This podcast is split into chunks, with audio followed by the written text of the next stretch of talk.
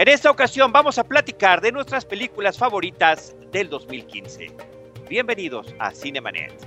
El cine se ve, pero también se escucha. Se vive, se percibe, se comparte. Cinemanet comienza. Carlos del Río y Roberto Ortiz en cabina. www.cinemanet.com.mx es nuestro portal. Es un espacio dedicado al mundo cinematográfico. Yo soy Carlos del Río y a nombre de Paulina Villavicencio, nuestra productora, y de Roberto Ortiz, les doy la más cordial bienvenida. Les agradezco que nos escuchen en este arranque del año y quiero saludar, felicitar y agradecer a los compañeros de la crítica y la cobertura cinematográfica que nos acompañan en Cinemanet en esta ocasión vía Skype, porque las agendas estuvieron difíciles de, de organizar, pero aquí estamos todos para platicar de nuestras citas favoritas. Alejandro Alemán eh, de Filmsteria, eh, eh, tiene también eh, su blog en el Universal y muchos otros medios, alias arroba el Salón Rojo. ¿Cómo estás, Ale? Hola, ¿cómo están? Muy bien. Este, gracias por invitarme. Muchas gracias a ti nuevamente por estar con nosotros, como siempre. Otra querida amiga, Rosalina Piñera, del canal del Congreso. ¿Cómo estás, Rosalina? Pues muy contenta de compartir nuevamente con ustedes, unos compañeros a los cuales respeto mucho en este medio y hoy, bueno, conocer cuáles son las favoritas y bueno, esperamos que, que la gente que, que nos escucha pues esté de acuerdo con nuestra lista. Muchas gracias por la invitación. Al contrario, Rosalina, gracias a ti. Eh, también está con nosotros Hugo Lara del proyecto Corre Cámara. ¿Qué tal, Carlos, Rosalina, en Salón Rojo? Qué gusto estar con ustedes. Aquí feliz de la vida.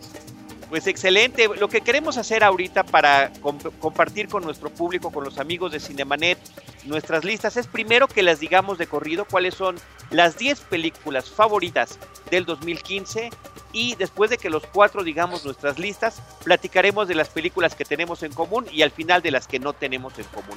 Si te parece bien, Alejandro Alemán, arrancamos con tu lista. Ok, bueno, en realidad yo esta vez. Bueno, primero aclarar, la lista eh, que, voy a mencionar ahorita es la lista de estrenos comerciales. Eh, solamente estoy incluyendo aquí películas que se pudieron ver en los cines normales y no películas que únicamente se hayan podido ver en festivales, en la cineteca, etcétera, ¿no? Esto para hacerlo un poquito más democrático, porque bueno, cuando cuando a mí me tocaba estar del otro lado del, del, auricular, cuando yo los escuchaba, o que escuchaba listas de, de diferentes medios, etcétera, de diferentes críticos, me daba mucho coraje que metían películas que pues solamente ellos habían podido ver, ¿no? Por una u otra razón. Y pues no películas que yo haya podido ir al cine y perseguirlas. Entonces, para esta lista solamente van a ser películas que se hayan estrenado, o por lo menos que hayan estado en Netflix.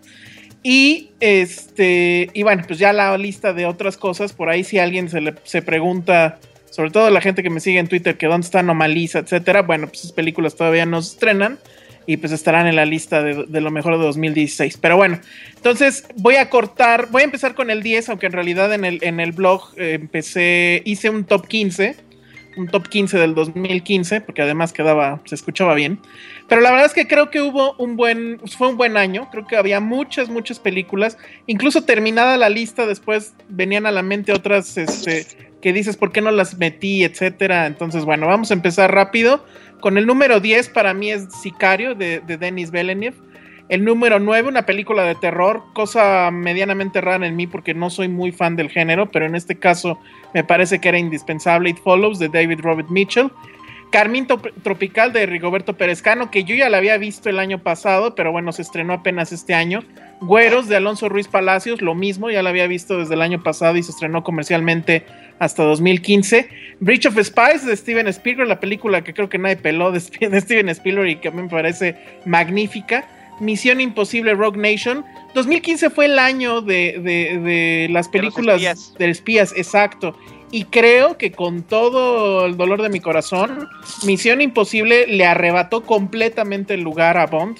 eh, pues, dirigida por Christopher McQuarrie y que ya, ya se sabe además que él eh, va a ser la siguiente también. No te, Inside... no, te, no te, adelantes, no te adelantes. Ok, ok. Ale, no te adelantes.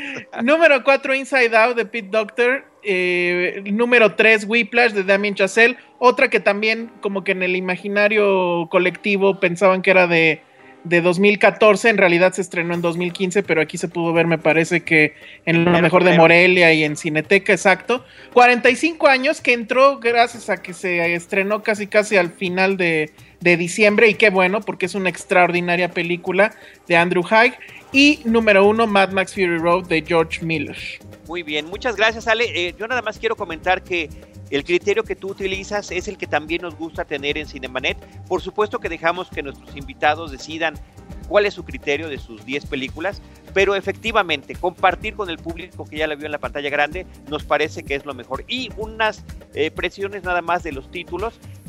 Es Está detrás de ti, eh, Bridge of Spies, Puente de Espías, eh, Whiplash, Música y Obsesión le pusieron aquí en México. Muy bien.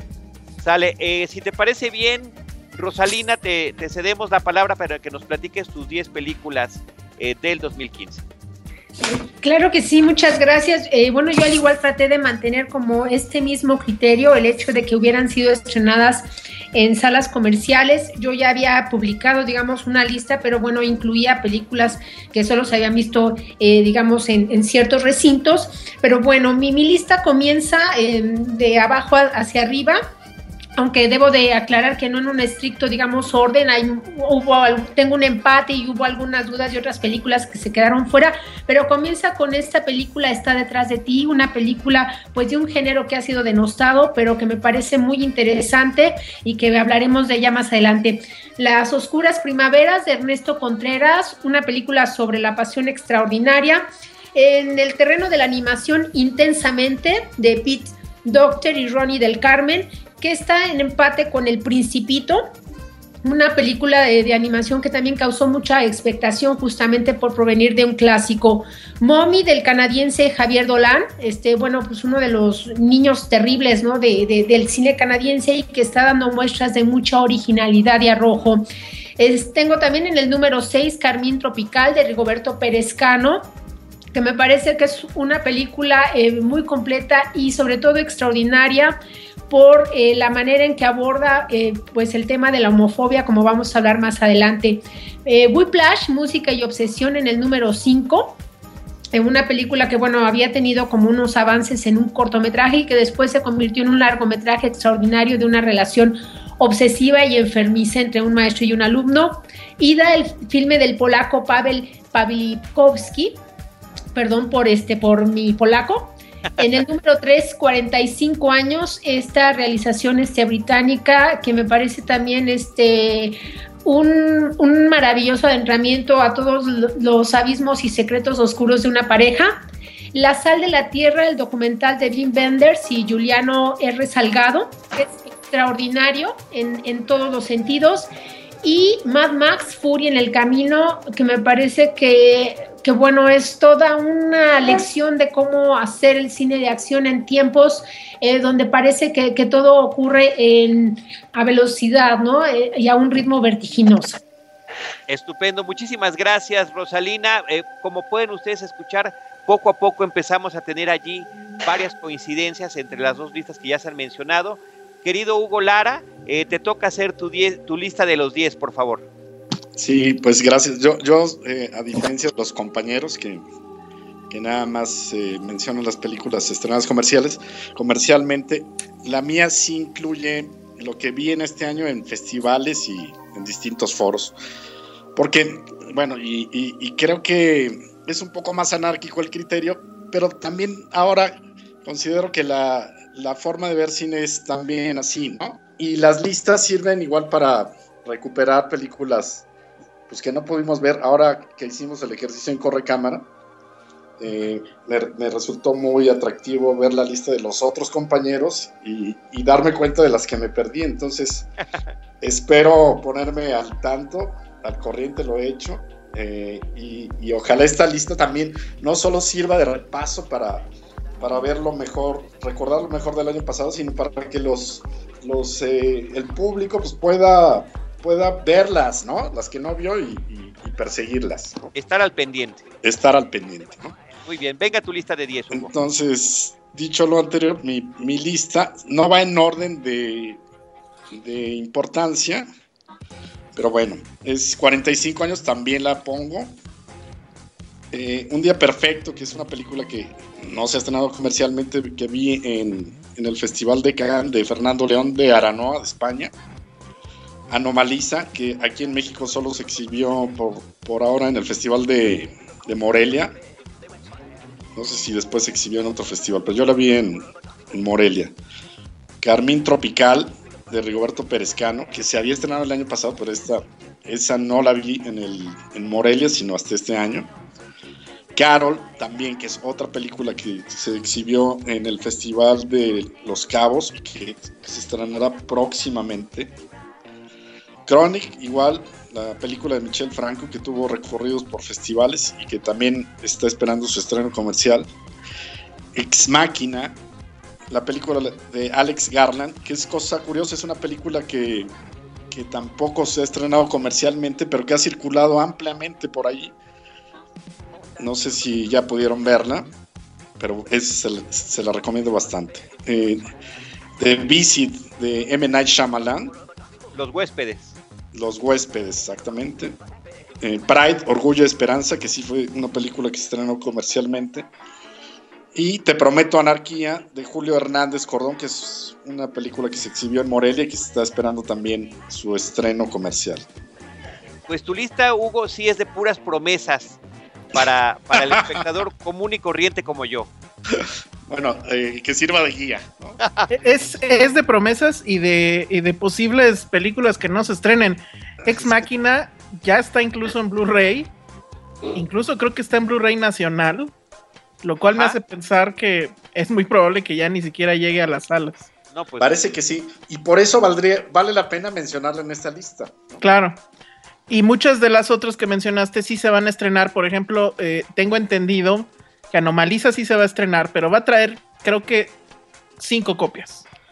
Y la verdad es que si hubiera yo agregado todas las que viene el año, Anomaliza hubiera quedado en número dos, definitivamente. Entonces, nada más comentar eso para que sí la vayan. Cuando la estrenen, corren a verla porque cinco copias, pues sí, es muy, muy poco. Sí, parece que será en febrero, según tengo entendido, Ale.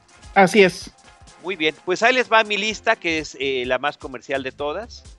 Eh, se van a sorprender y por ahí Ale sé que me va a hacer bullying, aunque no es necesario, Ale, una de esas películas ya la comentamos en un podcast exclusivo, largo y tendido, y el público puede referirse a ese episodio posteriormente para este tema. Ahí les va. En el número 10 pongo Wolfpack, Lobos de Manhattan, el documental de Cristal Mosel.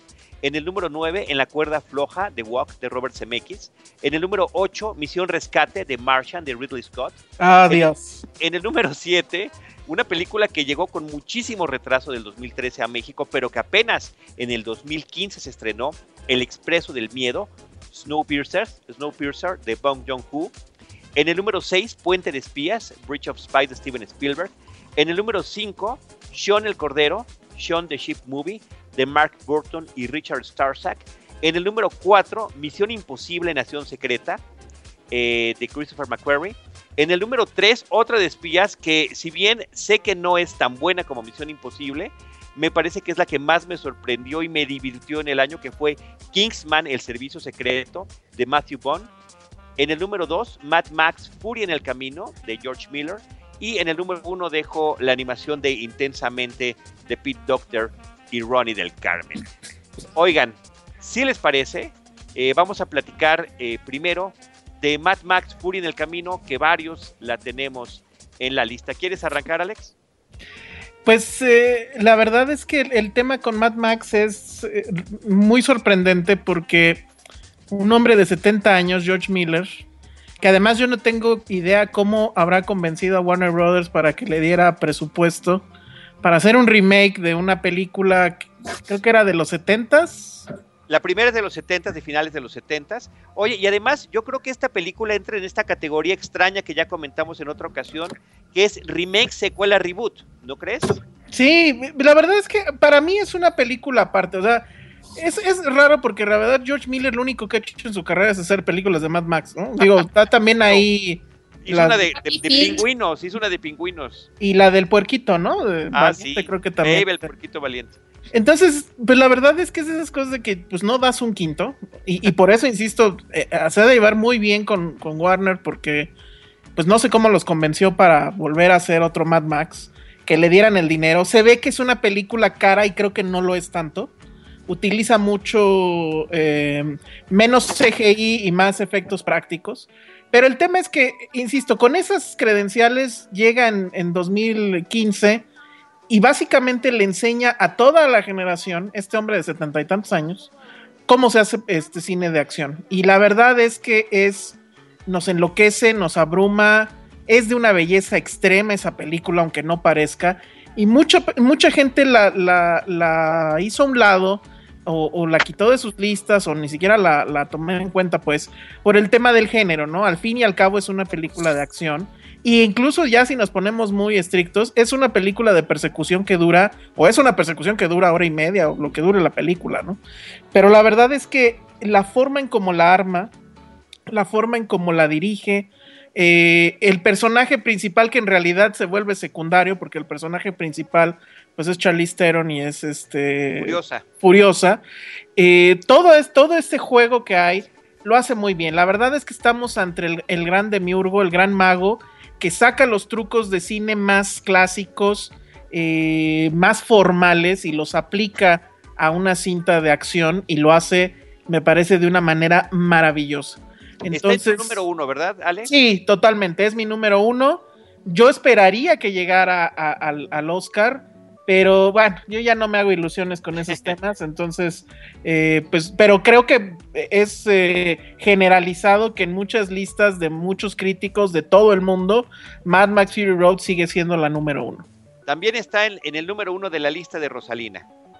Exactamente, fíjate que, que bueno, en el caso de Mad Max, eh, como dice, no solo es una clase de cómo se realiza un filme de acción, sino también sin la dependencia absoluta de los efectos digitales, ¿no? Lo que hace este George Miller es como respetar la saga, respetar este universo que él había creado hace ya más de tres décadas eh, y, no, y no tiene miedo de ceder este, el, rol principal de Mad Max eh, que había interpretado Mel Gibson a una mujer, ¿no? En este caso Charlize Theron eh, con el, el personaje de Furiosa y como dicen, es una aventura eh, carburante que tiene una esencia y que es precisamente la búsqueda del paraíso perdido. Eh, nos damos cuenta a partir, bueno, de esta eh, película apocalíptica, de este futuro distópico, que bueno, que la humanidad sigue tan mal como, como ahora, como podría estar, pero que hay cabida para la esperanza. Y yo creo que en este caso lo que hace George Miller es, tiene un sentido este, del manejo del, tiempo, de lo que son las tomas de acción, de dónde colocar la llega un momento en que, en que realmente no, no sabes dónde está, dónde, dónde fueron ubicadas este, las, las tomas, las contratomas, el trabajo de todos los dobles, de los extras, la carga que tienen todos los personajes, porque no es una película de acción vacía que, que se soporte exclusivamente, bueno, pues en la persecución, en este enfrentamiento entre héroes y villanos, sino que tiene justamente, bueno, este sentido de dar como una esperanza aún en el futuro más inhóspito y sobre todo el y bueno como mujer lo digo este respeto justamente este de darle como eh, un lugar al poderío femenino, ¿no? Vamos a ver, también hay varias heroínas que ya peinan canas, que rebasan también este, eh, los 50 años y que sin embargo se convierten en heroínas eh, en esta película de acción. Y yo creo que una cuestión interesante que también tiene esta cinta, que ya estaban mencionando ustedes, que es el tema de eh, utilizar efectos físicos, lo cual se nota y se agradece como espectador, es también el sentido del humor que tiene la película. Estamos ante un futuro postapocalíptico, pero el sentido del humor está presente a lo largo de toda la película y que tiene sus puntos más altos, eh, por ejemplo, con este guitarrista que está flotando, con toda esta serie de hombres que están persiguiendo a los personajes protagónicos. Que es, ese es como que el gran momento del, del cine del año pasado, ¿no? Yo creo que no hay imagen que rebase a ese este guitarrista con lanzallamas que en medio de toda la persecución sigue tocando rock. Y ahí me gustaría empezar con una primer provocación, porque 2015 creo que tiene al menos tres películas que fueron eh, remakes, reboots o secuelas de películas o de sagas que iniciaron en los 70s. Obviamente Mad Max es la primera. La otra podríamos hablar de Creed, pero pues Creed todavía no se estrena, aunque yo ya la pude ver y la verdad es que creo que lo hace bastante bien con el tema de, Rocky. Y la otra es Star Wars. Sí, y, ahora yo, yo tengo una más que no es de los 70s, pero que cumple el mismo perfil, que sería la de Jurassic World, que también fue un hitazo comercial. Así es. Yo estoy de acuerdo. Yo quisiera decir, sí, estoy de acuerdo con, con lo que comentas, que efectivamente esta, esta, saga, yo, esta película yo tuve la oportunidad de verla en Cannes y fue recibida con mucho entusiasmo. Yo, yo fui un poco escéptico al respecto, pero sí, sí hay que decir que es la película más votada en Corre Cámara como la mejor del año. Y creo que, que se crece junto a lo que sucedió con Star Wars, como decías, ¿no? Exacto. O sea, lograr reinventar, reinventar esta, esta saga, este personaje, este ambiente post-apocalíptico eh, que sí le imprime originalidad y frescura e ironía y, tiene la capacidad incluso de, reírse, ¿no? Un poco con desparpajo de sí mismo, a diferencia de lo que ocurre con Star Wars, ¿no? Y, yo creo que eso lo hace todavía más, más importante ya en la comparación y en el saldo final, por eso brilla más. Exacto, totalmente. Además me llama mucho la atención cómo ambas películas traían esta agenda feminista, por así llamarlo, pero definitivamente me parece que Mad Max lo resuelve con mucho más decoro, ¿no? O sea, definitivamente, o sea, a mí me gusta Rey como personaje, como actriz, lo hace muy bien, pero definitivamente no tiene nada que hacer frente a Furiosa, ¿no? Y, la película creo que es mucho más redonda. Mad Max tiene, por ejemplo, one-liners, y, e insisto, tiene un guitarrista que está lanzando llamas. O sea, todo Star Wars no puede este, eh, superar eso, ¿no? Y no, no logra construir una imagen tan poderosa como, como bien dices, ¿no? Que, que, simboliza y resume de lo, de lo, mejor del año, una de las imágenes más logradas está allí, ¿no? Yo estoy completamente de acuerdo y, y la voy a ver otra vez. Star Wars, bueno, lo que me parece que tiene es que eh, es muy incluyente, ¿no? Estamos como viviendo estos tiempos de cambio y así como en Mad Max, bueno, hay un poderío femenino, en Star Wars vamos a ver, bueno, que la adolescente, bueno, es, es justamente la que va a llevar, digamos, como el peso de la trama. Vamos a ver este, a un personaje, eh, un, actor afroamericano. Vamos a ver después una pareja romántica que ya rebasan también este, los 60 años que ya están en, la edad dorada.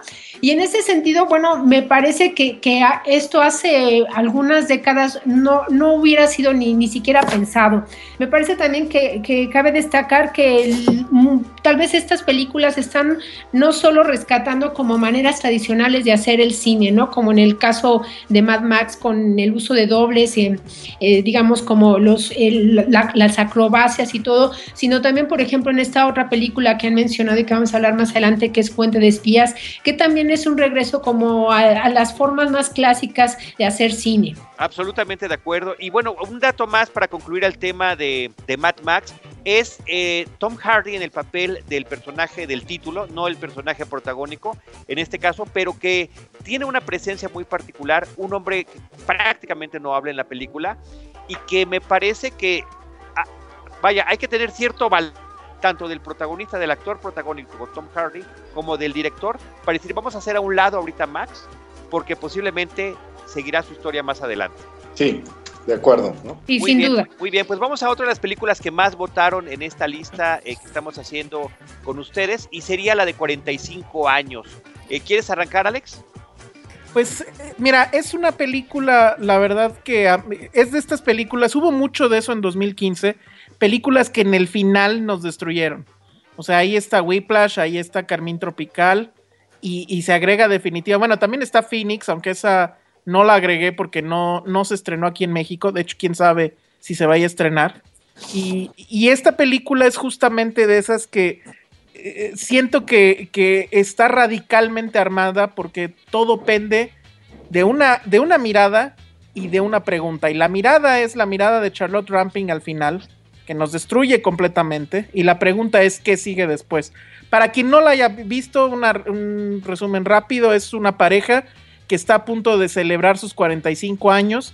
Les llega una carta con una noticia que tiene que ver con un asunto del pasado de él.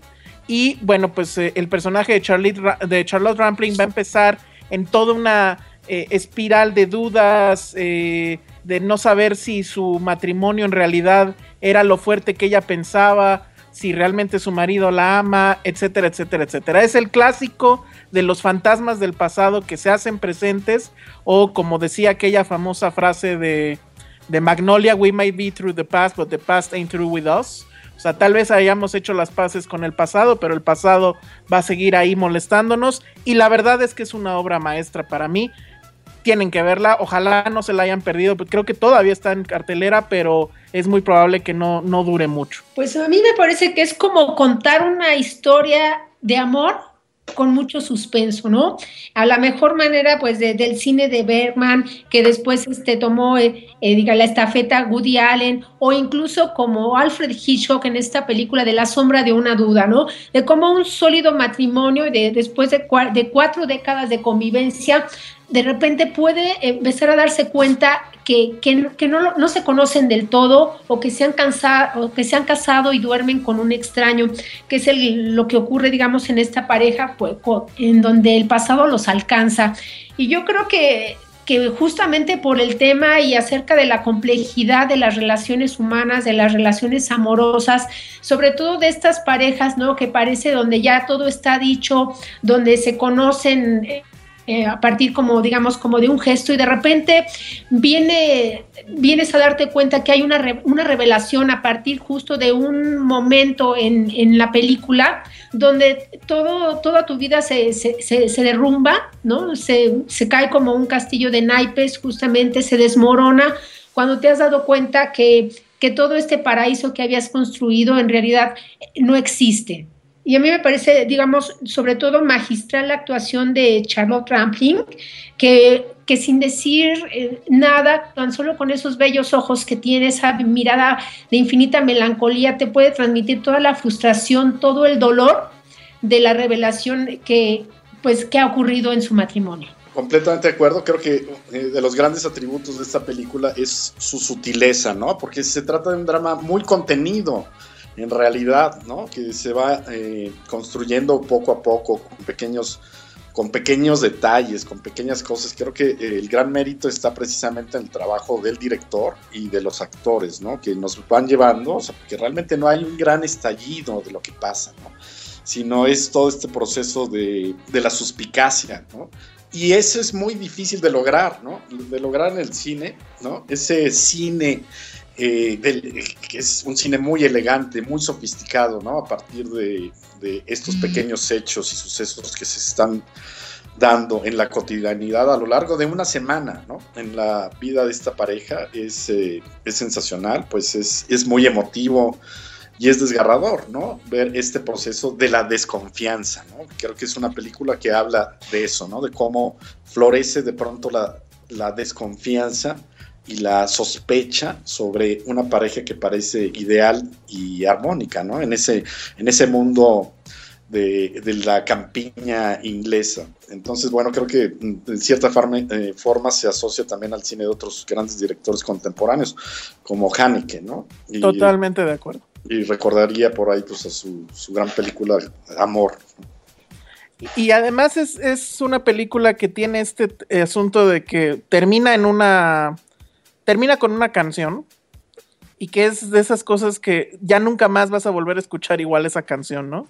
o sea, siempre te vas a acordar de esta película y es Smoke Gets in Your Eyes de los Platters.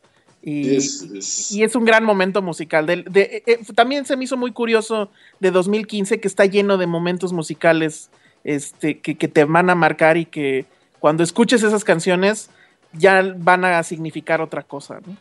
Sí, sí, de una felicidad eh, amarga, ¿no? este entorno de, la apariencia, de las apariencias, ¿no? Que es el mundo en el que se, se mueve esta pequeña historia, muy sencilla aparte, hecha con, con muy pocos pesos, ¿no? Dólares, ¿no? Libras o lo que sea, pero es una demostración de un, un cine sencillo, ¿no? De, poco presupuesto y, un gran cine al mismo tiempo. ¿no? Aparentemente sencillo porque en realidad este, yo creo, me imagino que a lo mejor esta película en manos de otro director podría haberse caído, ¿no? Es, debe ser tan sutil, em, ir viendo, como adivinando la sospecha, este, la manera en que se empieza a separar esta pareja, qué es lo que están descubriendo, que, podría o, una o haberse caído, eh, haber roto, digamos, el suspenso.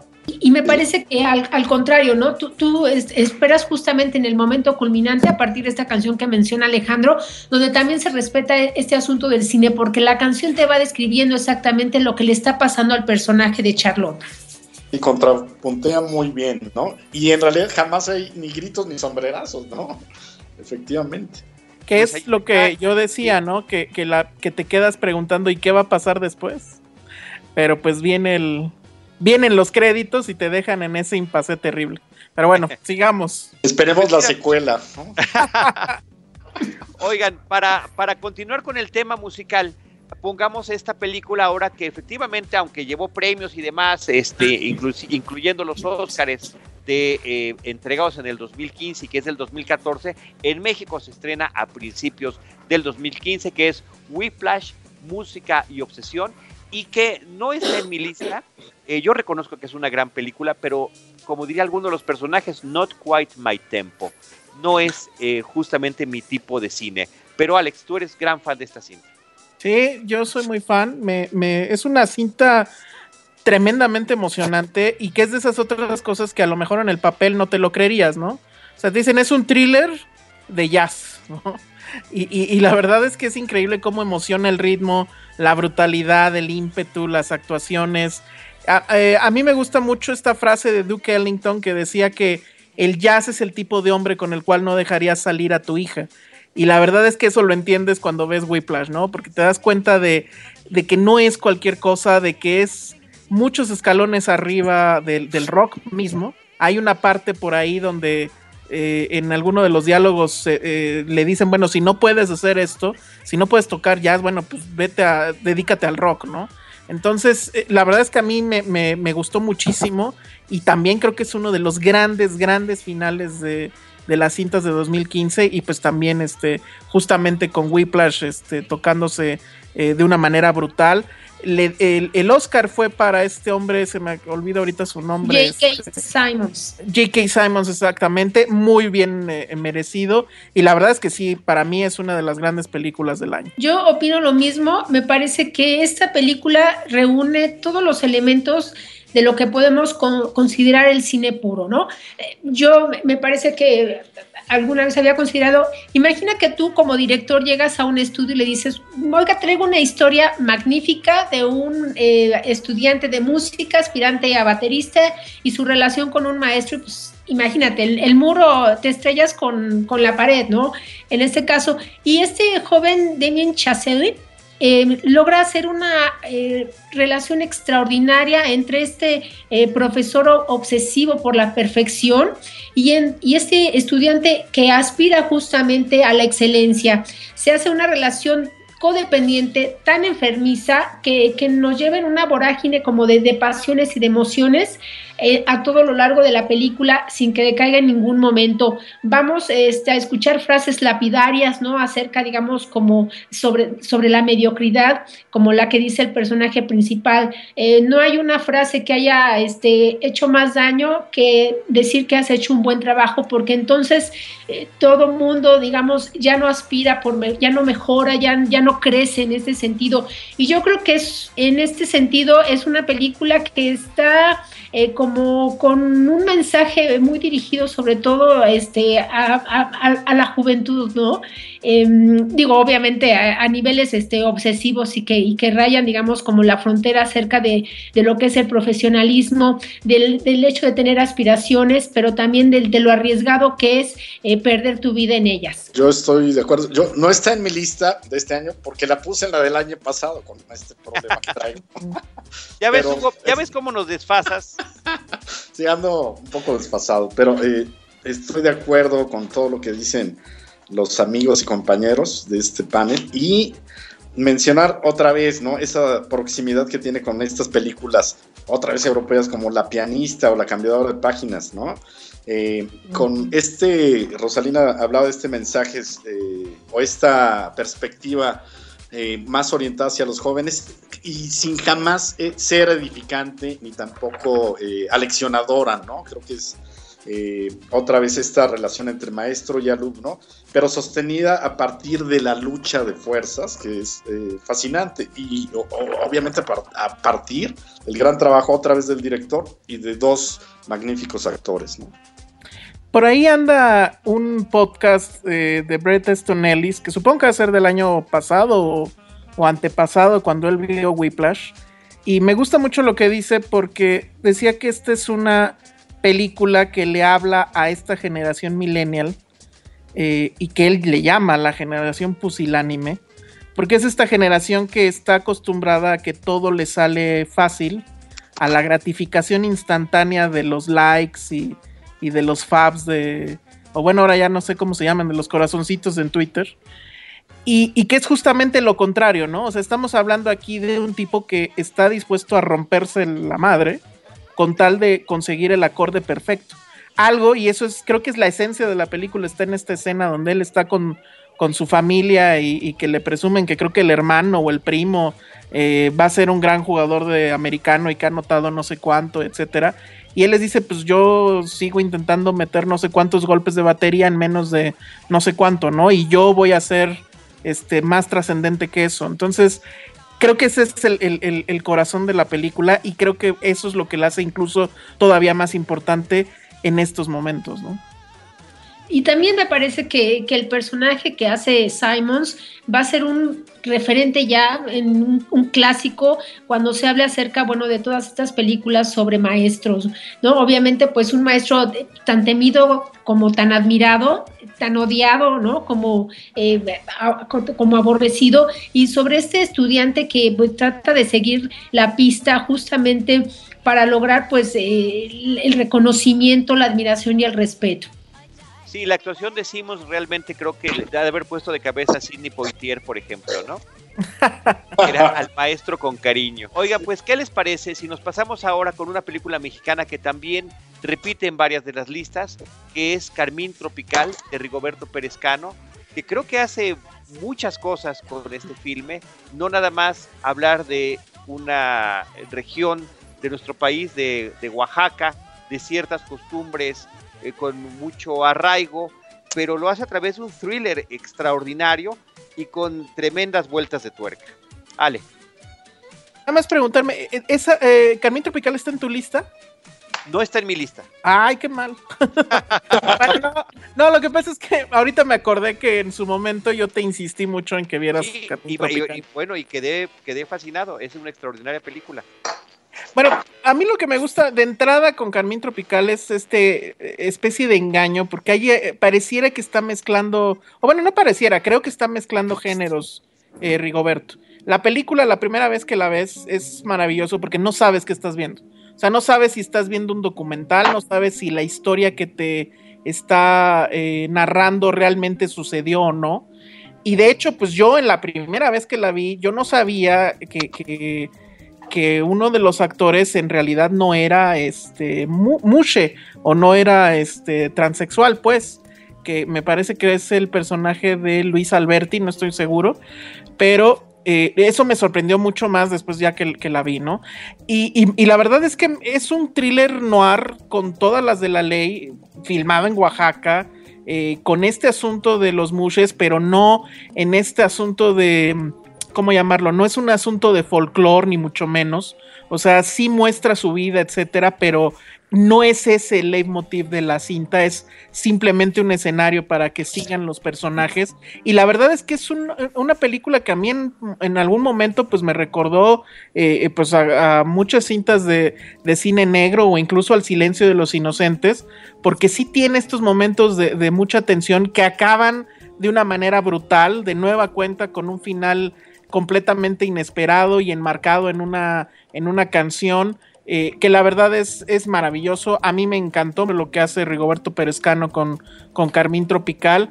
y definitivamente esa es otra que tiene una canción que se nos va a quedar en la cabeza por siempre. Bueno, a mí este eh, segundo largometraje de Rigoberto Pérez Cano me dejó eh, pues realmente muy admirada acerca de, cómo ha crecido este joven cineasta y sobre todo su acercamiento a la cultura mushe, ¿no?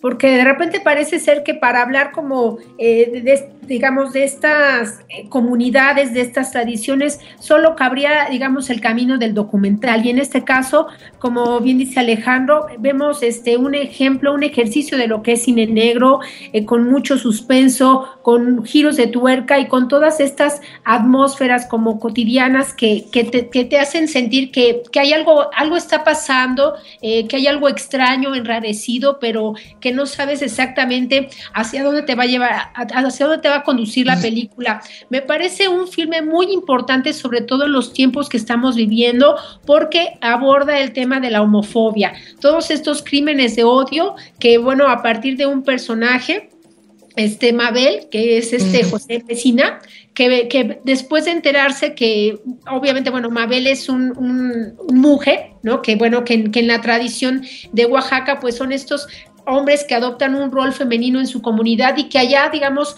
eh, forman parte, digamos, de, una tradición de acompañar a los padres y se les ve como algo eh, tolerado y de repente eh, se enfrentan como a, este mundo de, la intolerancia justamente y de la homofobia. Este personaje, Mabel, para resumir un poco, se entera obviamente de que su amiga travesti, Daniela, fue asesinada, fue este, víctima de un crimen de odio y, y decide empezar como esta búsqueda a, la mejor manera de una de un detective para dar cuenta de este qué fue lo que ocurrió, porque obviamente las autoridades em, hacen a un lado, digamos, este tipo de, de crímenes por considerarlos pues crímenes pasionales por no darles la importancia o por este castigo de la sociedad justamente, ¿no? A todas estas personas eh, que pertenecen a la comunidad transgénero. Por eso me parece que es se estrena en un momento como muy importante y que tiene varias lecturas de importancia eh, social. Completamente de acuerdo y también señalaría que eh, hay eh, una demostración de, Rigoberto que sabe trabajar muy bien sus guiones, ¿no? Es un guion muy bien estructurado, ¿no? Pensado. Él, él es su segunda película ya después de Norteado, su ópera prima que había ganado varios premios y en esta ocasión se remite además a un entorno que él conoce bien. Él es de Oaxaca, como bien saben, ¿no? Y, sitúa su, su historia en el, istmo de Guantepec, en estas comunidades de Cuchitán, donde existe esta práctica de los mushes tradicionales, ¿no? Eh, y, y, lo, lo, asume pues con conocimiento de causa, con sensibilidad además, ¿no? No solo con oportunismo, porque es, es, una, es un entorno que ya de entrada es, es fascinante, ¿no? Y creo que, o sea, la película camina desde el inicio, ¿no?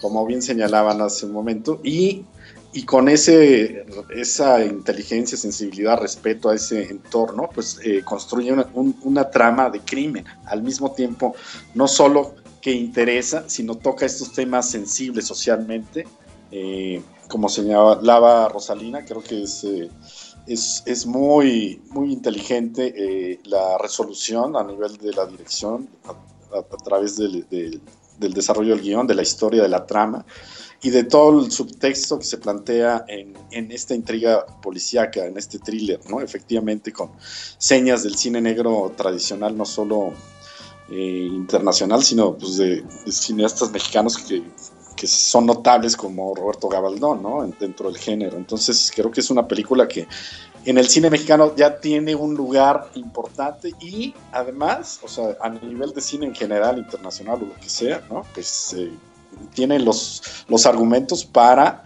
estar en la lista de lo mejor del año junto a Mad Max, ¿no? Por ejemplo.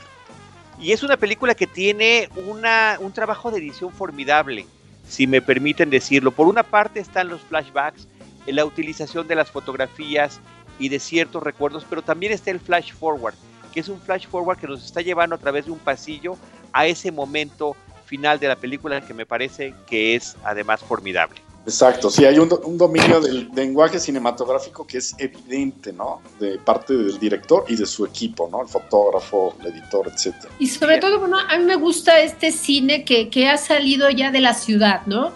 Que se ha dado, que da cuenta de, todas estas historias que se tejen en comunidades, en pueblos, en la costa, que México es enorme y no nada más es, digamos, esta, esta ciudad, esta metrópoli donde generalmente, bueno, se habían estancado muchas de las historias que vemos en pantalla. Sí, yo creo que, bueno, es, es una película importante para el cine mexicano y también que habla, eh, es de, bueno, es un año de gran producción en el cine mexicano, este 2015, le, se rompió récord y bueno, pues ahí está una película importante, ¿no? Aunque sea del 2014, pero, pero, pero se incluye en este año. Pues después de Carmín Tropical vamos a platicar de otra película que también está en numerosas eh, listas, no nada más las nuestras, sino en muchas alrededor del mundo, y que es eh, la penúltima sin estrenada de animación de la casa Pixar y que es Inside Out intensamente. Alejandro. Bueno, para mí eh, eh, Inside Out creo que es, eh, por un lado, es el regreso de, de, Pixar a las tramas complicadas, ¿no? ya se aleja, y bueno, ya está ahí también lo del dinosaurio, pero creo que se alejaba de las, de las tramas facilonas y, y, y de nuevo nos metía en este tipo de, de guiones que de nuevo en el papel sonaban complicadísimos y que ya que se van desplegando, la verdad es que lo hacen de una manera maravillosa. Es completamente arriesgada y, e inusual. Y por otro lado, creo que es un Pixar que se ve al espejo. Es casi una exposición de motivos de cómo entienden ellos la creación, por un lado. Y por otro lado, este mensaje que en esta época donde la corrección política está llegando a todos los niveles y por supuesto es una, un punto muy importante dentro de la agenda de Disney, ellos entran, pero de una manera muy diferente, ¿no? Entran con este asunto de, de ¿cómo decirlo? Como de, ir en contra de esta tendencia de que todo debe ser feliz, de únete a los optimistas y demás. Y ellos lo dicen, y lo dicen creo que muy directo, ¿no? Está bien estar triste. La tristeza es un factor de cambio y, y, no podemos simplemente obviarla o reprimirla, etcétera, ¿no? Y que, y que Pixar, que bueno, al fin y al cabo Disney, le diga eso a los niños, me parece que es maravilloso. Y pues la verdad es que la película está llena de humor, está llena de, de grandes personajes muy bien definidos, de una estructura eh, francamente maravillosa que, que, se va desplegando de una manera muy sencilla, o sea, es, es, una idea muy compleja, pero que se explica de una manera muy simple y la verdad lo vas, lo vas cachando completamente bien y pues se vuelve entrañable al final. Gran, gran película. Y bueno, pues ya está ahí la del dinosaurio, que la verdad es que a mí no me encantó nada, pero ojalá que Pixar se dé chance a seguir por esa ruta, eh, que creo que es la ruta fundacional de los estudios, ¿no? Absolutamente de acuerdo, me parece que justamente eh, no nada más ser arriesgado, sino ser original, que creo que eso es su marca. Eso es lo que nos llamó la atención de ellos, independientemente de que nos fascine la calidad y el avance tecnológico de la animación por computadora, de las gráficas y todo lo demás, es, son las historias con las que nos han arrebatado el corazón en tantas ocasiones. Y también es cuando nos lo rompen, cuando tenemos secuelas que no cumplen o películas que quedan por debajo de este estándar que ellos mismos han creado. Sí, en este caso, fíjate que si algo yo creo que hay que agradecerle a, a, Pixar es el hecho de que los adultos vayamos entusiasmadísimos como niños a ver una película dirigida eh, como décadas antes para un estricto público infantil. En este caso, me parece una película eh, muy compleja por la manera en que aborda la construcción de las emociones y la memoria. Eh, justamente, bueno, en, en, el personaje este protagonista, este, una niña que empieza justamente a saber cuál es el manejo de las emociones, ¿no? Eh, como, bueno, ustedes saben, eh, los directores, eh, bueno, que ya nos, que por separado han realizado películas maravillosas como la de Op, una aventura, una aventura de altura, o la de Monsters, o Ratatouille, o Valiente, en este caso, bueno, consultaron justo a especialistas para saber cómo, cómo se almacenan los recuerdos, eh, los traumas, los miedos, todas las emociones. Y Pixar, bueno, como dices, este, muy bien, Charlie, eh, ha, apostado por la originalidad, ¿no? Ya nos enseñó eh, que los monstruos pueden ser adorables, que los juguetes tienen vida y pueden pensar en, en momentos como, eh, en asuntos como la muerte, el peligro, la envidia y en este caso, bueno, adentrarnos en, las emociones, eh, los sentimientos, ¿no? Y los estados de ánimo que tendrían justamente estas emociones. Aparte, bueno, también es una delicia la manera en que están dibujados estos personajes y la manera en que vamos entendiendo y comprendiendo en, a lo largo de la película, pues todos estos laberintos que, que tenemos en la mente. Y esta doble narrativa que tiene la cinta, por una parte estamos viendo lo que sucede en la mente de la niña y por otra cuál es su realidad externa y cada una de estas formas que estamos viendo es como si fuera una película por separado, con su propia iluminación, con su propia fotografía, con su propio estilo de animación y demás, lo cual me parece que es verdaderamente formidable. No sé si Hugo, que no está en tu lista, pero que sí está en la lista, en, muchas listas corre cámara, sí, cámara eh, quieras decir algo.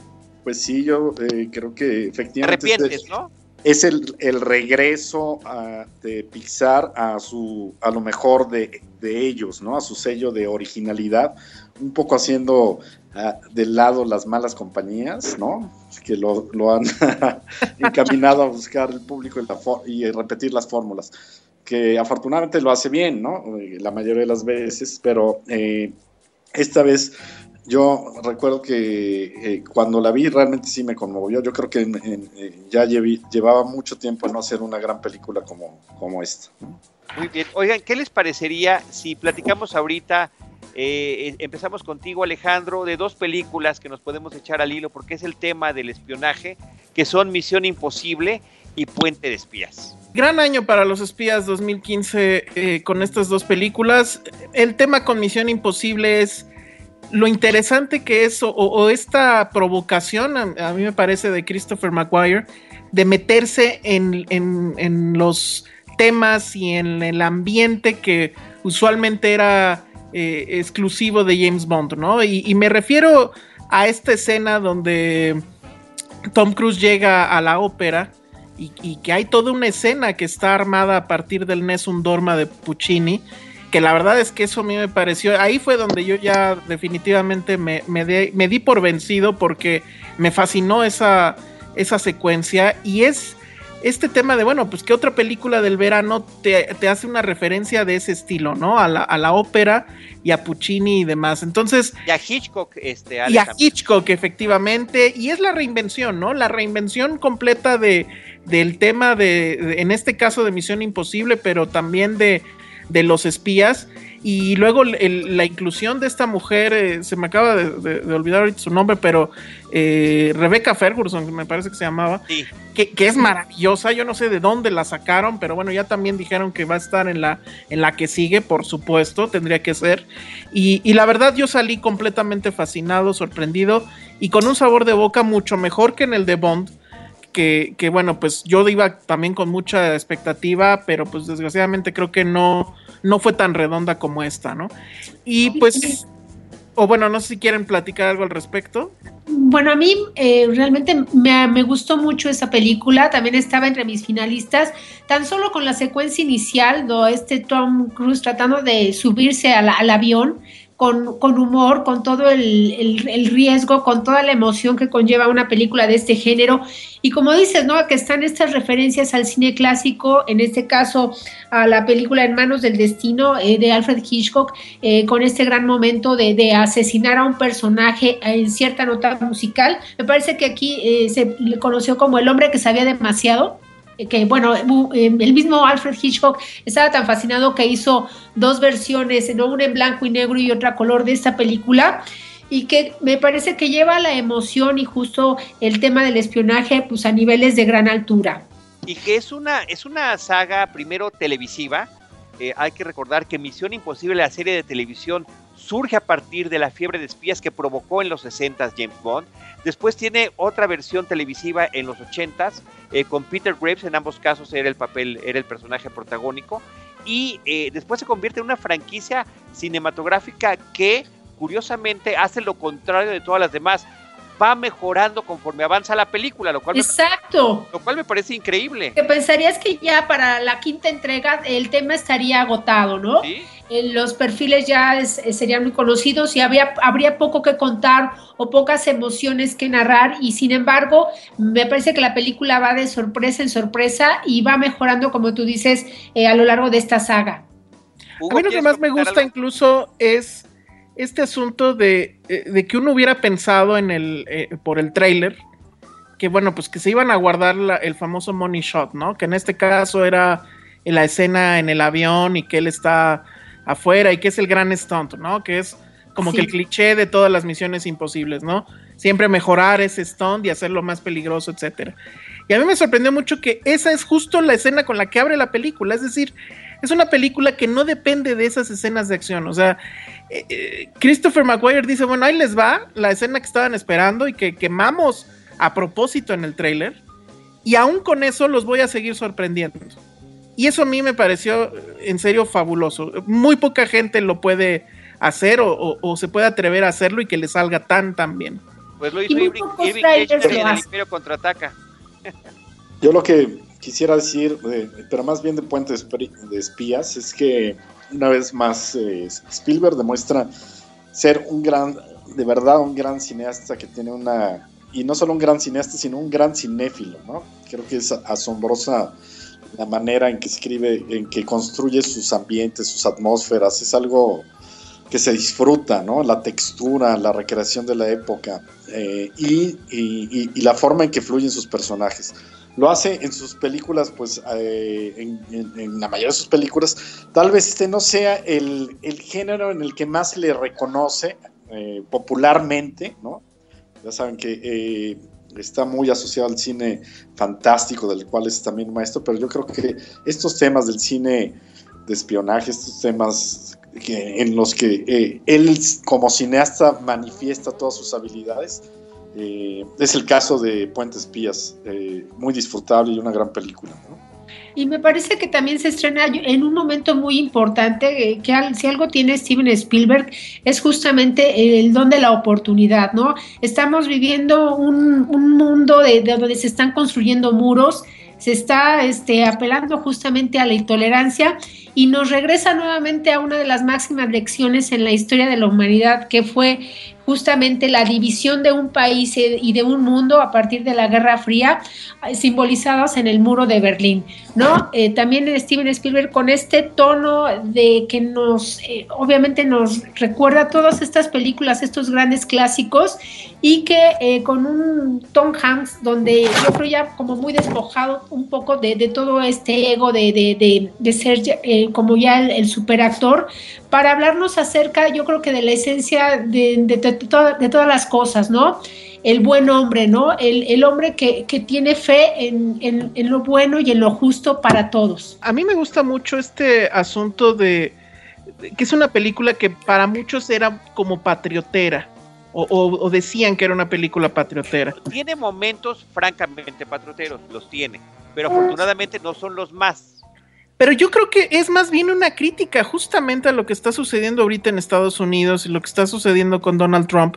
O sea, la habilidad de Steven Spielberg para cachar el, el que le llaman, el pulso de, lo que se está viviendo ahorita y, y plasmarlo en la pantalla es increíble. Usualmente el cine lo hace más lento, ¿no? O sea, va a hablar de temas que ya pasaron hace dos, tres años por la misma naturaleza de cómo se hace cine.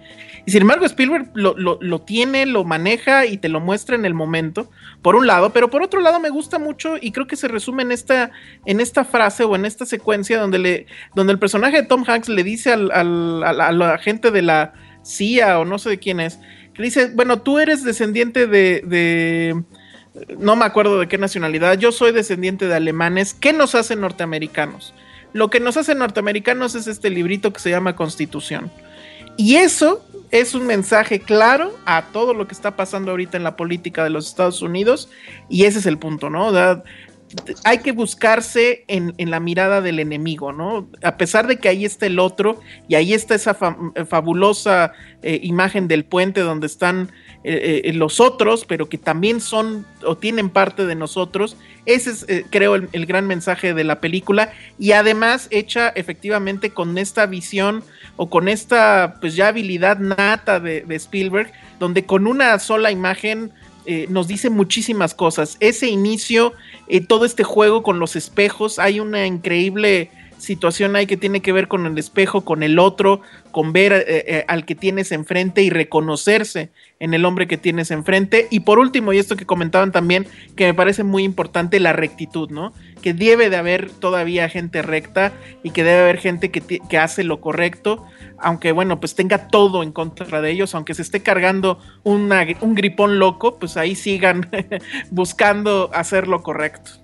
Sí, y es el sentido de oportunidad que mencionaba Rosalina hace unos eh, momentos y con el cual estoy, estoy también de acuerdo, Ale y Rosalina. Ahora, también habría que comentar de esta película eh, el ritmo muy especial que tiene y esto creo que se debe al guion de los hermanos Cohen, que me parece que haya participado en la cinta algo formidable. Una película que además debería, pues, o sea, creo que debió de haber generado más ruido. Me, me llama mucho la atención cómo es que, pues al parecer va a pasar de noche, quién sabe si vaya a lograr siquiera nominaciones o algo por el estilo, pero creo que en general para el público, a lo mejor no tanto para la crítica, pero sí para el público, pues pasó desapercibida completamente y es una lástima porque el simple hecho efectivamente de que los Cohen estén haciendo mancuerna con Spielberg, pues era como para que todo el mundo saliera corriendo a ver la película.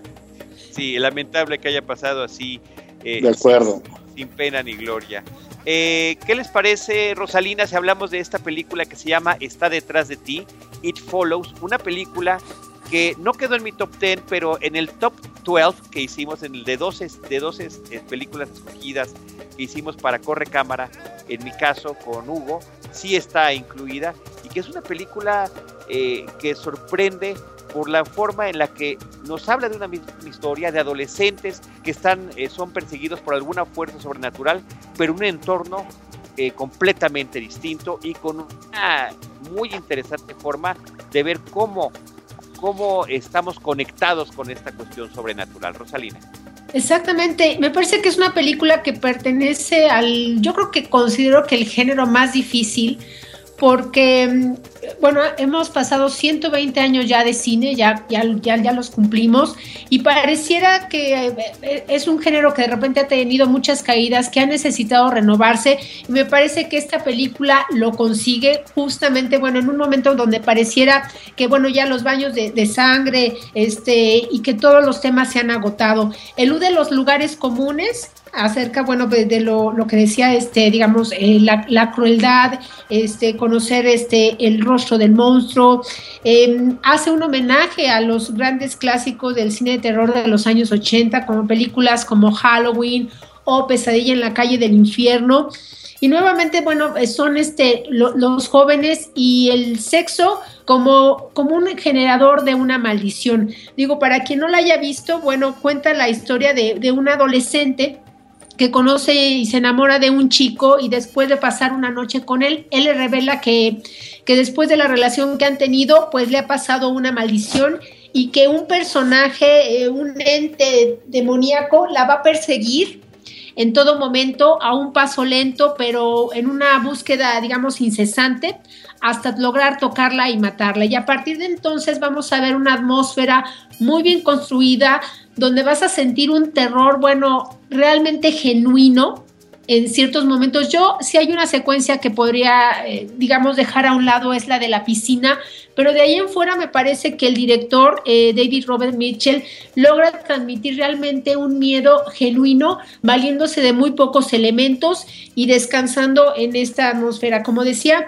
elude los lugares comunes, no vamos a depender de la oscuridad, de estar en un sótano o de que sea una casa embrujada o que el demonio esté en una muñeca, ¿no? Sabemos que hay un monstruo persiguiéndonos que puede tener cualquier rostro y eso es lo más aterrador, que desconocemos justamente cuál es, eh, digamos, su aspecto y que puede ser la persona que, que tenemos al lado. En ese, me parece que es magistral en ese sentido. Me gusta mucho este asunto de la conexión que tiene con Wes Craven y las famosas reglas del, del cine de terror que, que se eh, enumeraban en, en, Scream. Y una, pues, que era muy importante era que aquellos en una película de terror que tuvieran sexo, pues iban a morir, ¿no? De, de una u otra forma, pero invariablemente iban a morir. a diferencia del cine de Craven, o, por lo menos de Scream, esas reglas pues no las sabían los protagonistas y cometían el error y, seguían, ¿no? Y bueno, pues evidentemente morían.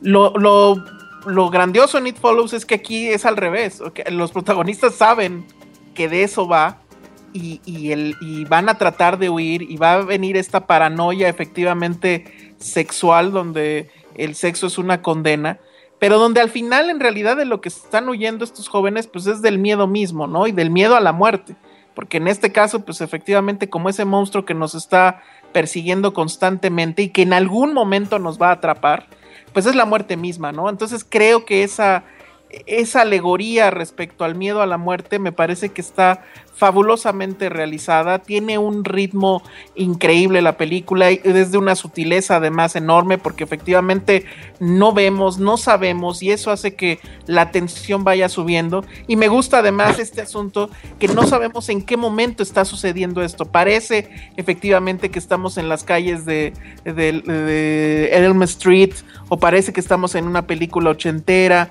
pero de repente me parece que por ahí sale un celular, pero las televisiones son todavía de estos muebles cuadrados enormes. Entonces me gusta mucho ese asunto de que no sabemos dónde estamos y no sabemos en realidad de qué estamos huyendo. Y no son tampoco los muchachos de buena posición económica. Estamos ante un entorno que se ve como una especie de Detroit. Hay calles abandonadas, hay edificios que ya están desocupados y demás. Me parece que eso, más la música, que es sensacional de Disaster Peace y ciertas tomas largas que tiene la cinta eh, la hacen verdaderamente especial.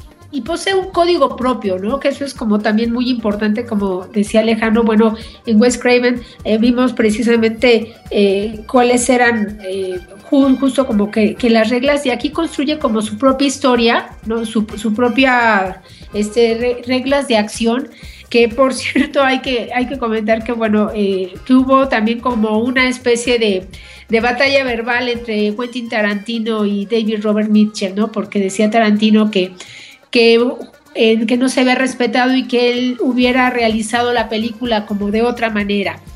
Eh, pero bueno, también reconoció que, le parecía como muy original e importante eh, la manera, la, premisa del filme. Me parece que eso es de lo más valioso que tiene, justamente. Eh, pues, ¿qué les parece si hablamos ahora de una película que integra Hugo en su lista, que es del mismo género, que se llama Los Huéspedes, The Visit de M. Night Shyamalan? Hugo. Ah, bueno, pues es el, regreso, el sorprendente regreso de. ya pensábamos que estaba muerto, ¿eh? pensábamos que estaba muerto, pero no.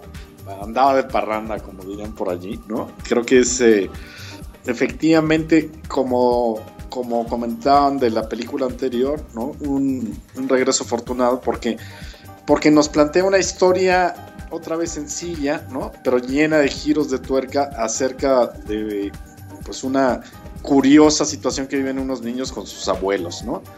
Y eh, lo que es una visita de reencuentro familiar se convierte en una historia de suspenso y de terror, pero también eh, llevado con igual con, mucha inteligencia, con mucha eh, sorpresa, ¿no? Creo que es una película además de que combina, de que tiene una buena dosis de, de terror, también de humor, ¿no? Mismo tiempo eh, en estos personajes, estos dos niños que se ven sorprendidos por la forma en que se comportan sus abuelos y la forma en que también se desarrolla esta, esta historia, esta estructura, estos personajes eh, en un entorno, en una, una casa ahí en medio del campo, otra vez, ¿no? Pero, pero creo que es muy, muy recomendable, sin duda, una película muy llamativa, ¿no? Dentro de, lo que se exhibió el año pasado. Y es una gran sorpresa no solo el regreso del director, sino que también haya logrado de nueva cuenta, como lo hizo en sus mejores momentos, una gran vuelta de tuerca final, que esa por supuesto no hay que mencionarla, pero que por más que pensaba yo con qué nos sorprenderá, mientras veía la película nunca le atiné y es lo que más agradezco de la cinta. Sí, ¿no? Como que los giros de tuerca finales son parte de sus mejores eh, herramientas que ha sabido manejar Shyamalan en sus mejores películas. Cuando lo manejaba, cuando así lo manejaba y cuando, así, lo manejaba. Y así lo lograba. Eh, yo no sé si quieran comentar, Rosalina, Las Oscuras Primaveras, por ejemplo, que también está en las listas. Claro que sí. Fíjate que esta película de Ernesto Contreras, em, que sería, eh, me parece que es su tercer largometraje, fue primero Párpados Azules. Eh, bueno, yo cuando vi Párpados Azules me sorprendió mucho la manera de contar una historia de dos personajes eh, que al parecer sus vidas no le interesarían absolutamente a nadie. Y en este caso, con las oscuras primaveras, me parece que es una película muy honesta sobre el deseo y sobre la pasión, ¿no? Estrictamente como un asunto carnal. Es, eh, bueno, se establece un triángulo, digamos, amoroso entre el personaje de Irene Azuela, José María Jaspic y Cecilia Suárez, estos dos últimos en un matrimonio aparentemente feliz. Y de repente, bueno, este Jaspic eh, conoce al personaje de Irene Azuela y no crece en ellos algo, el este amor romántico, ¿no? Eh, sino solo una atracción exclusivamente física, que es justo como el llamado de la carne. Y eso es lo que me gusta mucho de las oscuras primaveras, porque me parece que es una película madura en ese sentido sientes que realmente cómo va surgiendo el deseo en estos, entre estos personajes y cómo la película se aleja pues de estos romanticismos o de esta de repente em, de, asuntos de, que podrían rayar en, lo cursi en los lugares comunes, ¿no? De, idealizar este, el amor, de idealizar al otro.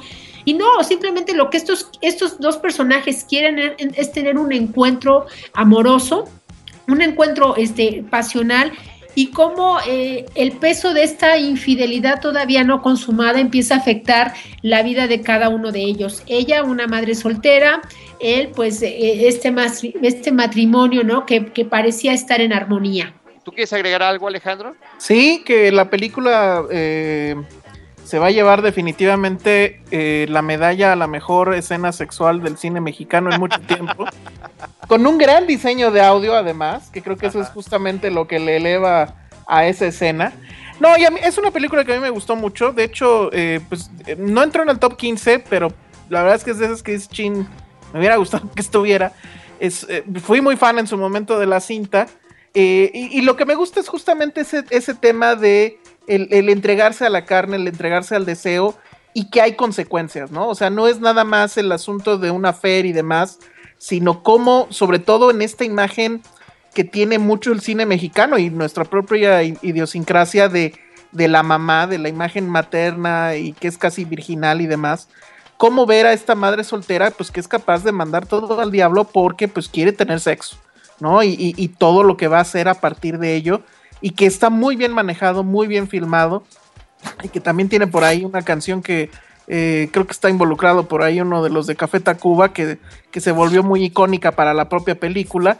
Y, la verdad es que bastante, bastante bien. Es de esas eh, cintas mexicanas que también sorprendieron en 2015. Muy bien, pues oigan, eh, estamos nosotros ya rebasando desde hace rato la hora del, del programa. si les parece, para que podamos cerrar y que comenten brevemente las películas que hayan quedado pendientes de la lista de cada uno de ustedes brevemente, por favor. Y empezaría contigo, Hugo, que eh, pues la mayoría quedó sin otra mención, justamente porque son cintas que apenas se van a estrenar. Que apenas vienen en camino, entonces eh, es un conflicto, porque no sé si me, estoy me saldría de, del panorama que se está planteando aquí, pero bueno, sí mencionar, por ejemplo, lo que decíamos de Ex Máquina, ¿no? Que es una película pues que pues ya no se va a estrenar, ¿no?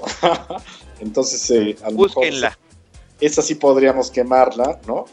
Creo que es una de las películas eh, más llamativas de ciencia ficción eh, de este año. Es una lástima que no, no, haya llegado a las salas. Y otra vez, bueno, creo que eso sí demuestra que esta eh, forma ya tradicional de, hacer las listas nada más eh, confinándonos a lo que eh, van a exhibir las grandes cadenas como Cinemex o Cinépolis, que, bueno que lo hacen, ya no, ya no funciona en este esquema global, ¿no?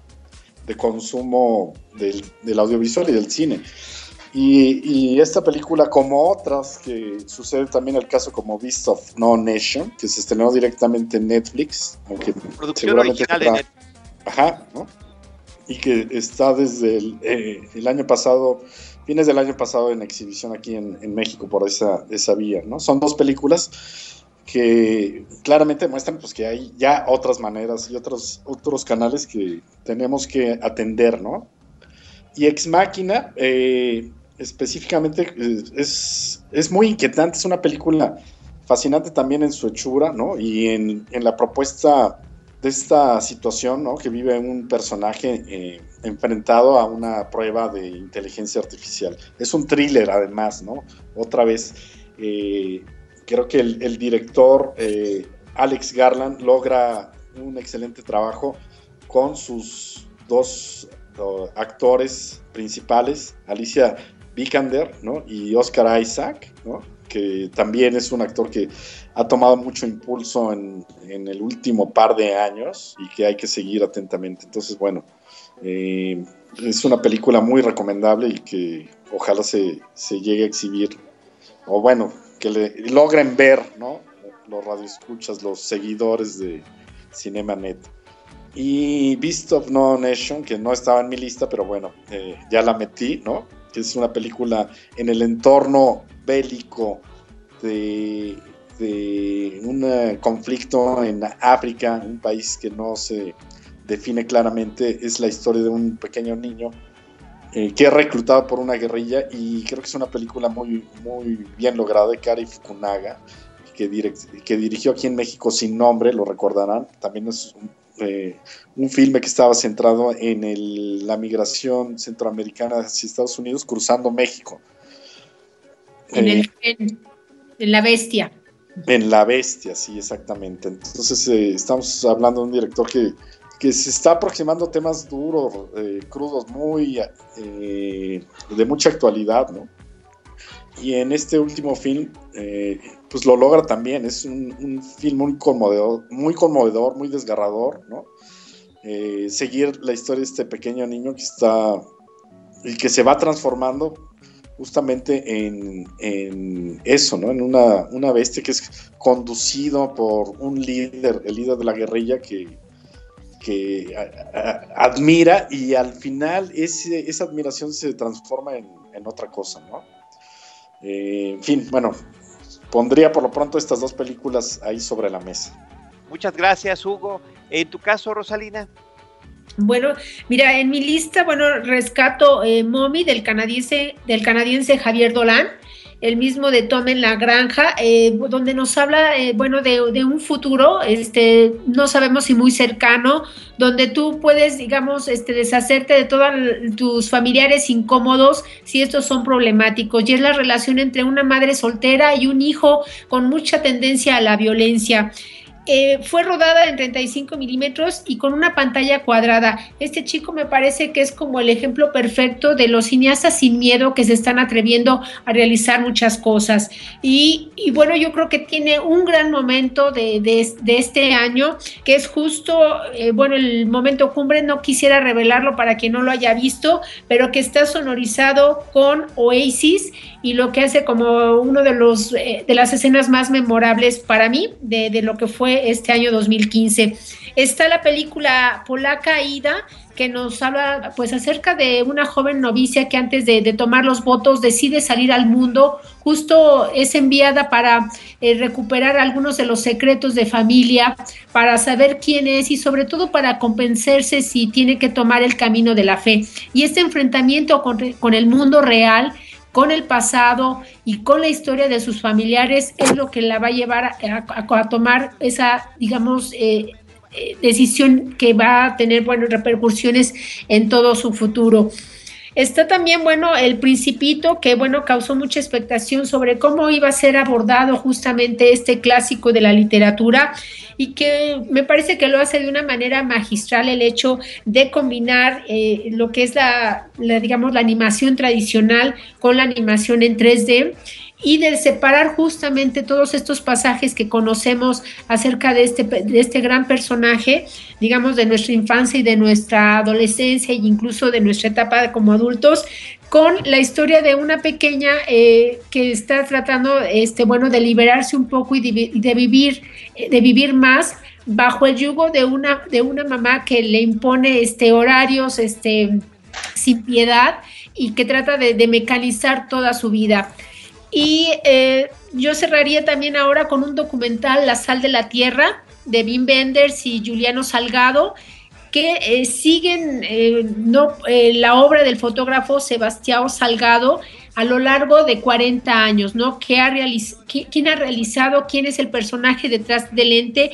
Y un fotógrafo que ha captado imágenes en momentos clave de la humanidad, eh, por ejemplo, la guerra del Golfo, las hambrunas este, de África, Em, la explotación del hombre por el hombre, la industrialización y que por momentos llegó a perder justamente la fe en el género humano.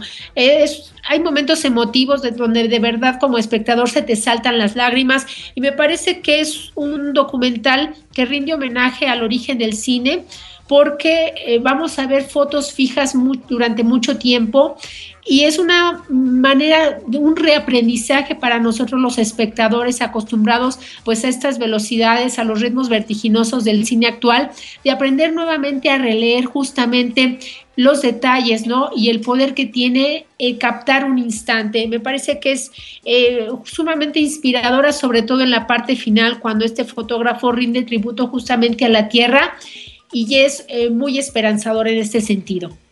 Muy bien, Rosalina, pues con eso me parece que cierras eh, ya por completo la lista que nos, que nos diste. Muchísimas gracias. Eh, vamos contigo, Alejandro, para las dos películas que te faltan. Sí, una de ellas es Güeros, que vengo alucinándola desde hace ya no sé cuántos años, pero pues estrenó comercialmente apenas el año pasado. Y pues la verdad es que creo que es de esas experiencias que quien se la perdió en el cine, pues se la perdió porque es una película con un diseño de audio que me parece, creo que es de hecho lo más importante de la película, muy eh, cuidado y que si no la ves en, la sala con un buen audio, etcétera, pierdes yo creo fácil la mitad de la experiencia. Para mí, Güeros es un temporada de patos mezclado con los caifanes, mezclado con la fórmula secreta y mezclado con Punch Drunk Love de Paul Thomas Anderson mucha gente se clavó en el asunto de que esta era una película sobre la huelga de la UNAM y la verdad es que no es eso.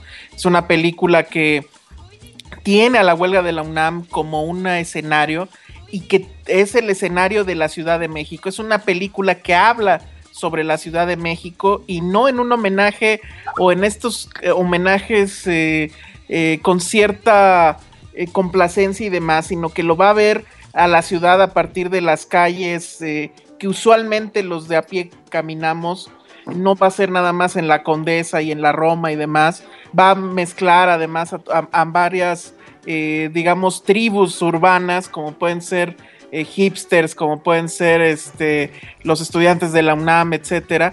Y además es una película que se burla de sí misma y es una película que hace una crítica eh, demoledora al cine mexicano y a lo que está haciendo al día de hoy el cine mexicano en un diálogo que es, yo creo que debería de enmarcarse en oro.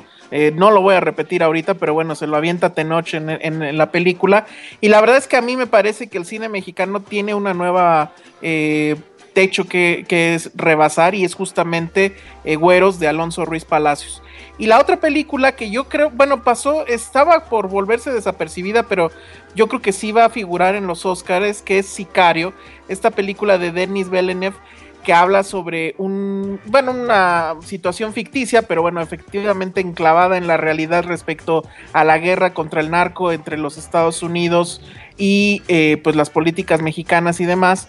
Eh, la verdad es que a mí el cine de Denis Villeneuve, que a mucha gente le encanta y demás, a mí siempre me había parecido que se quedaba corto al final. Siempre le faltaba dar ese último impulso para eh, asumir las consecuencias de lo que estaba haciendo. en sus películas usualmente acababan bien. Y creo que con Sicario finalmente ya supo superar ese atavismo y, y ya se va con las últimas consecuencias. Es una película muy emocionante, pero creo que eh, el, que realmente el culpable de que sea una gran película no es tanto Villeneuve, sino Roger Dickens, el director de fotografía, que hace cosas maravillosas con la cámara y que pues a mí no me queda la menor duda de que va a estar eh, nominado otra vez al Oscar por mejor fotografía y que de nueva cuenta se va a tener que enfrentar a Emanuel Lubezki.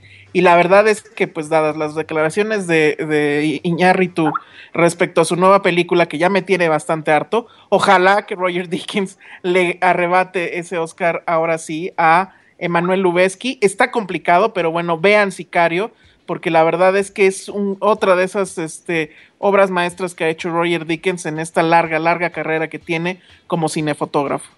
Larga trayectoria y que ningún, ningún Oscar le ha caído, una cosa que es verdaderamente inquietante después de ver todos los títulos que tiene. Muchísimas gracias, Alejandro Alemán. Eh, todavía no me despido de todos ustedes, nada más hago yo rápidamente el repaso. A mí me faltaron muchas, no, no voy a dar tiempo para platicar de todas, pero bueno, Wolfpack Lobos de Manhattan, más allá de la manufactura de este documental, me parece que lo más impactante es lo que está retratando la vida de esta familia, de estos jóvenes, niños y jóvenes que han sido encerrados en un departamento de Nueva York por sus padres y que su ventana al mundo son las películas. Y es a través de las películas que ellos eh, recrean situaciones y que, y que logran darle salida a esta forma de vivir pues prácticamente como prisioneros. En la cuerda floja de Robert Zemeckis, eh, Alejandro recordará esta eh, función de prensa en la pantalla IMAX en tercera dimensión. Para mí es el espectáculo más impactante que viví yo en el 2015 eh, como efecto especial. Este tránsito de este hombre que cruzaba en una cuerda, en un alambre, eh, las Torres Gemelas de Nueva York. Visualmente impactante. Misión Rescate, que si bien es una película que al final es muy complaciente, también me parece que es una película que está eh, perfectamente bien armada en todos sus, desde el guion, los personajes, la fotografía, los efectos especiales, la inclusión de la música, una película palomera divertidísima de este año, un Ridley Scott con una ciencia ficción muy distinta a la que nos tenía acostumbrados, pero muy efectiva. Y eh, me faltaría hacer mención de Sean el Cordero, que me parece que también pasó desapercibida esta cinta de la casa Artman que trabajan con animación cuadro por cuadro, figuras de plastilina, y que en esta cinta donde prácticamente no hay diálogos más que sonidos y gruñidos de los personajes humanos y animales de la cinta, nos dan una lección de el, del lenguaje cinematográfico con un sentido del humor verdaderamente sensacional y que apela al mejor estilo eh, de, el, de lo mejor que teníamos en el cine mudo. Así que bueno, una serie de películas que aunque fueron comerciales, algunas de ellas eh, no tuvieron el, pues, el personaje que uno hubiera esperado. Sí, de acuerdo. Eh, Hugo Lara, pues agradecerte de nueva cuenta que nos hayas acompañado. Gracias por estar en este programa especial de Cinemanet dedicadas a las películas favoritas del 2015. Muchas gracias y qué gusto estar con en Cinemanet y con ustedes, amigos. Muchas gracias. Rosalina Piñera, gracias. Muchas gracias. Gracias a ustedes, un honor y un placer compartir. Qué gusto, qué gusto haberte tenido y bueno, ya, ya estaremos próximamente platicando también de nominaciones a los Óscares. Por supuesto. Y finalmente Alejandro Alemán, pues muchas gracias. Este, yo quería que me explicaras por qué pusiste The Martian en tu lista, pero pues mejor no. Ya bueno, tenemos para la siguiente parte. No, tenemos un podcast grabado con Alejandro justamente platicando esta película. Todo mal, pero bueno, muy bien. ¿Cómo no se le iba a acabar la comida si toda la película comiendo este hombre? Hay que hacer el, podcast de lo peor del 2015 también. Pero sí, habría que hacer, habría que hacer también el de las peores y... No, pero hasta eso creo que no metí de Martian en mis peores. No entre en las peores. bueno, o decepciones, ¿no? Pues sí. Sí será que entre las decepciones, como de ah, o como Star Wars, o como otras. No, tanto así no. ahí, está el asunto, ahí está el asunto. Pero bueno, muy bien. Pues muchas gracias y efectivamente pues ya vienen los Óscares y a ver, a ver qué pasa. Gracias además también a todos. Ahí viene, ahí viene Lubeski fuerte, ¿no? Pues sí, contra, contra Roger Dickens nuevamente, como decía hace ratito Alejandro. Rosalina, Alejandro, Hugo, muchas gracias y muchas gracias a todos los que nos han hecho el favor y el honor de habernos acompañado hasta esta parte final del programa. Recuerden que nosotros en Cinemanet los estaremos esperando siempre con cine, cine y más cine.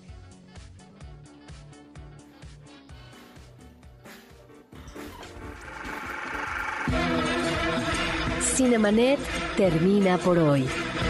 Más cine en Cinemanet.